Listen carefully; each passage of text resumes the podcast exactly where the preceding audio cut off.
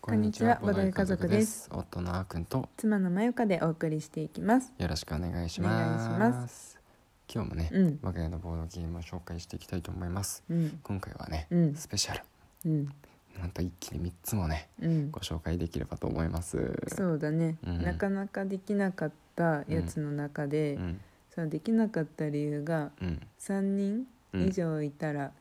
いいなっていうボードゲームたちだったからね、そうだねまあ、1人は2人でもできたけどねそうだね一つはローレルクラウンっていうボードゲームだけはね、うん二人でもできたんですけど、うんまあ、その他の2つはね、うん三人以上のプレイ人数が必要なんで、うんまあ、ちょっと今回まで、うんあのね眠っていたというか、うんあのくすぶっていたというか うんやっとできたねそうだねうんはい一つずつじゃあ紹介していきましょうそうだね、まあうんじゃあ名前出てきたんで、うんローレルクラウンっていううんボードゲームからうんうんご紹介していきましょううかうん、んゲーム自体はさ、まあ新しくはないんでしょこれそうだね多分結構前のじゃないね何年も前のだと思うんううんうん、うん、ゲームまで一応買ったんだけどそうそうそうそうあのーかあ金井製作所さんでねうんうん買ったうん、うやん、つです、そう金井さん本人にねはいインストししてもらっしててもらっイたンストっていうか、まあ、ゲームの説明だねうんしてもらいましてうんで面白そうだなと思ってう、んあの購入させていただいたっていううんなかなか貴重な体験ができたボードゲームの一つなんですけど、うん簡単に言うと、うんこれは遣唐使、うんまあ、いわゆるあの昔のコロッセアムとか、うんコロシアムで戦ってあのお金を稼いでいく、うんまあ、戦う戦うのが仕事の人たちうんうん一対一の対決ですねうんうんでの,、まあ、あのが舞台になっているうんボードゲームになってまして、うんまずはね人を、うんあの雇用していくんですよ。うんうんいっぱい人が並んでいくから、うん誰を自分のチームに引き入れるかっていう雇用のフェーズがあって、うんうんでそれが終わるとね、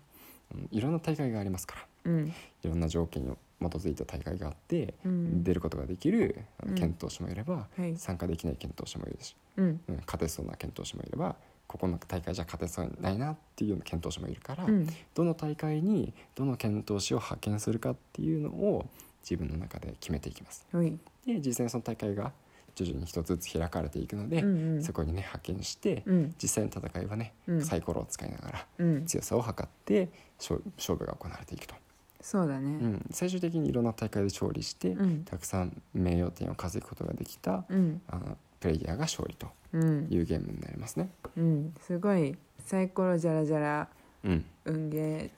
チックでしたねそうだね、うんサイコロじゃらじゃら運ゲーチックなんだけど、うんでもどの大会にどのねあの人を送り込むかっていうのは結構考えてた、楽しかったしああまあ確かにそう結構あの S クラス C クラスから S クラスまでの検討士がいるんですけど、うんキャラクターの構成豊かだし、うん S クラス結構多くてね うんうんうんだから強い人をねあのどうやって使うか考えるの楽しかったなうんうんうんうん確かにねうん、うんうんでもなんかすごいやりやすかったようん、そうだねうん比較的まあ軽めのボードゲームになるのかな、まあ、30分にはなってるけどねう、うんんうん分かってしまえばサクサクと進めるかなうんうんううんんだねじゃあもう続いてもう一個いっちゃうもう一個いっちゃいますか、うんほいじゃあ金井製作所さんのゲームが来たんで、うん次もね、まあ、これはあの一応まあリメイクみたいな感じで出版会社がねうん金井製作所さんではないんですけど、でも原ゲームデザインはそうゲームデザインが金井さんの「マギアレーナ」ってういうんボードゲームですね。これもねうん、古いそう古いという古いというかうん、新しくはないよ2014って書いてあるこれはそうだね結構そう考えるとねう、んなかなか伝統のあるというかね、うんうん、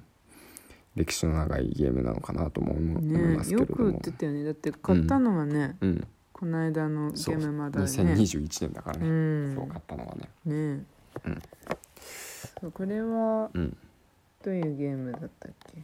これはね、うんあのさっきとねちょっとだけ雰囲気は似ていて、うんうん同じくね戦いものですそうだね大会ものですね、そうだったそうだったそうそう、んでも戦うのがさっきのローレルクラブは人だったのに対して、うんこのマギアレーナっていうゲームは、うんモンスターが戦います、うんうんで別にそのどのモンスターが誰のものっていうのがなくて、うんうんどのモンスターにお金をかけるかっていう、うんプレイヤーはね、うんあのギャンブルをする人でうんす、うんうんうん簡単に言うとね、だからあの競馬とかみたいにね、うんこの馬が勝てそうだなって思う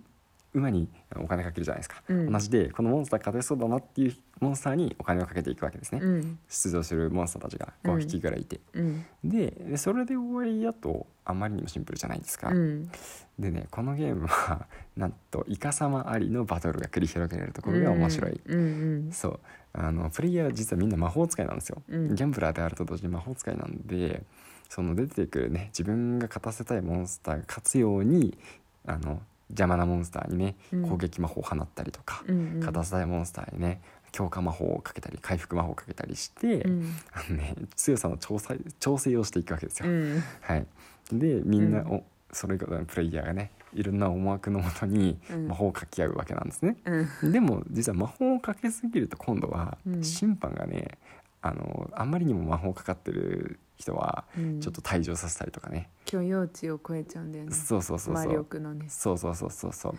審判がいるんであんまりやりすぎも良くない。うんでも審判もいろんな人がいるからうん厳しい人もいれば寝てる審判までいるんで、うんそうそうそうその審判の見ながら今回はだどんなモンスターに勝ててどんな呪文をかけていくのかっていうのをうんこう見極めてね戦っていくっていう感じでそうだねこれも面白かったね面白かったねうんでも結局さうんなんか見え魔法をうんの呪文カードっていうのでさうん魔法をかけていくけどうん裏向きでうん出すのが結構多かったからそうだねそう結局どんな魔法がかかってるのかも予想つかないし、うんその魔力魔力うんが多すぎたらダメとは言われてもさうん魔力を逆に下げるカードもあったりしたじゃんうんうんだからなんというか予想できないうんう掛んけ事っていうそうだか、うねんかかっている魔法がその魔物モンスターを強くする魔法なのか弱くする魔法なのかうん分かんなかったりするからうん分かるのは分かるんだけどね本当に賭けだよだからうん、でもね、うんあの魔力解析っていう方法もあって裏裏面のカードドを見る手段もあるからそれをね状況に応じてみあのあー使っていけば、うん、一応ねあの、うん分かるっていうねそういう仕組みも用意されてる、あでも私一回もそのカード引けなかっただならかったよそそのカードじゃなくてそういうも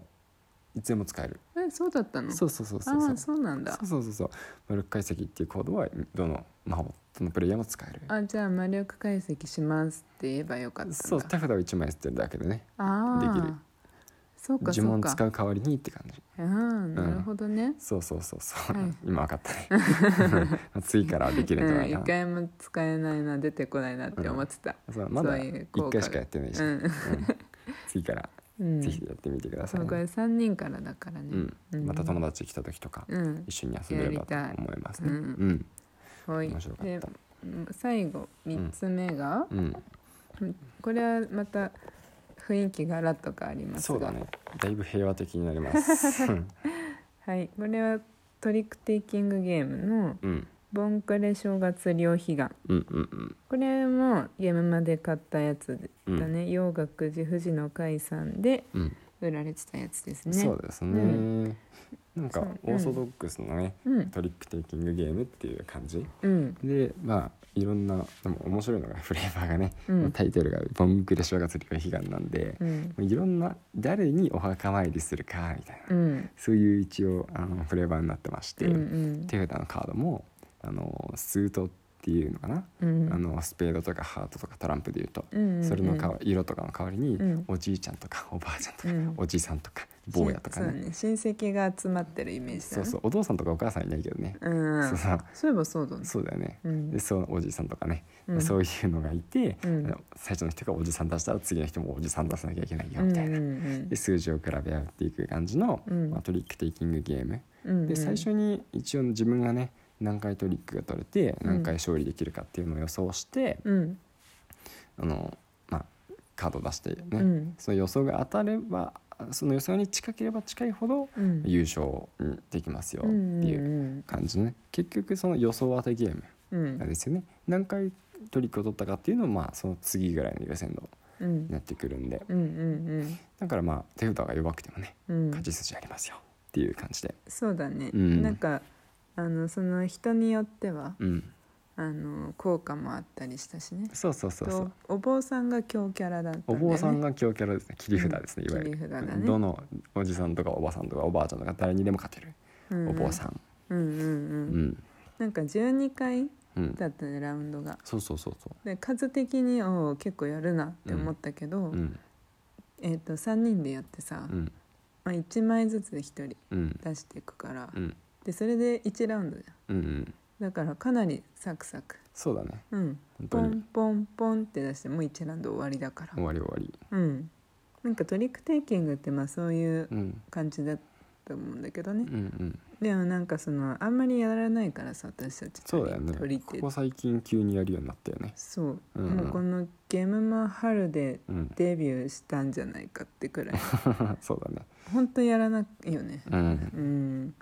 そうそうで私もほらなんかトランプの大富豪とうんか、うんそういうのもあんまり私はやんないからさうんそうそうそう最初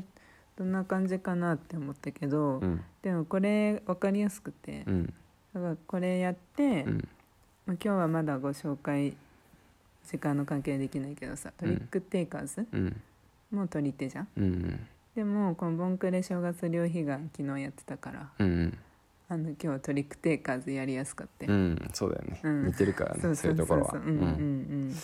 そうだね、うんあとは「ボンクレ正月流悲願は」うん、うん、あのいろんな応用ルールが入ってたからあまあそういうのをね確かに、そう今回また基本のルールでしかやってないからね、うんやっていくと、うんまあ、もっといろんな感じで楽しめるんじゃないかなと思うから、んうこんうれんからもやっていければと思ってますそうだねはい、はい楽しかったうん、全部楽しかった全部楽しかったよね、うんうんというわけで、うん今日はローレル・クラウンとマギア・レーナとボンクレ正月流悲願うん3つご紹介させていただきましたはいはい、